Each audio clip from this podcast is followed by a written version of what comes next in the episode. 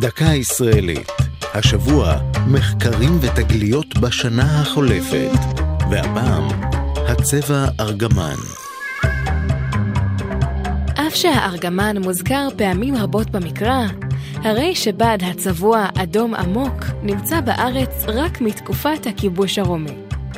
אולם השנה בחפירות ארכיאולוגיות בפארק תמנע, התגלתה פיסת אריג צבוע ארגמן המתוארך לשנת אלף לפני הספירה, זמנם של המלכים דוד ושלמה.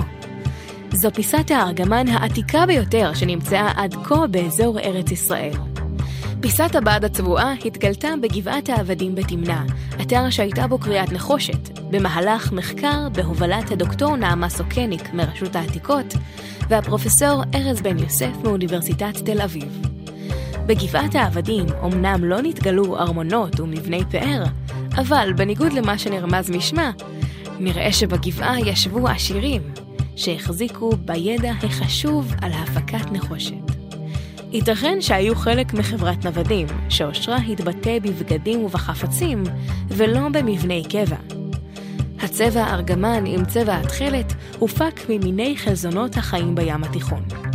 הפקת הצבעים מן החי הייתה יקרה ומורכבת, ועם הגוון העמוק שלהם, הפכו את הארגמן לצבע יקר במיוחד, ששימש לצביעת בגדי מלכים, כהנים ובני אצולה. זו הייתה דקה ישראלית על מחקרים ותגליות והצבע ארגמן. כתב יותם פוגל, עורך ליאור פרידמן, הגישה עדן לוי.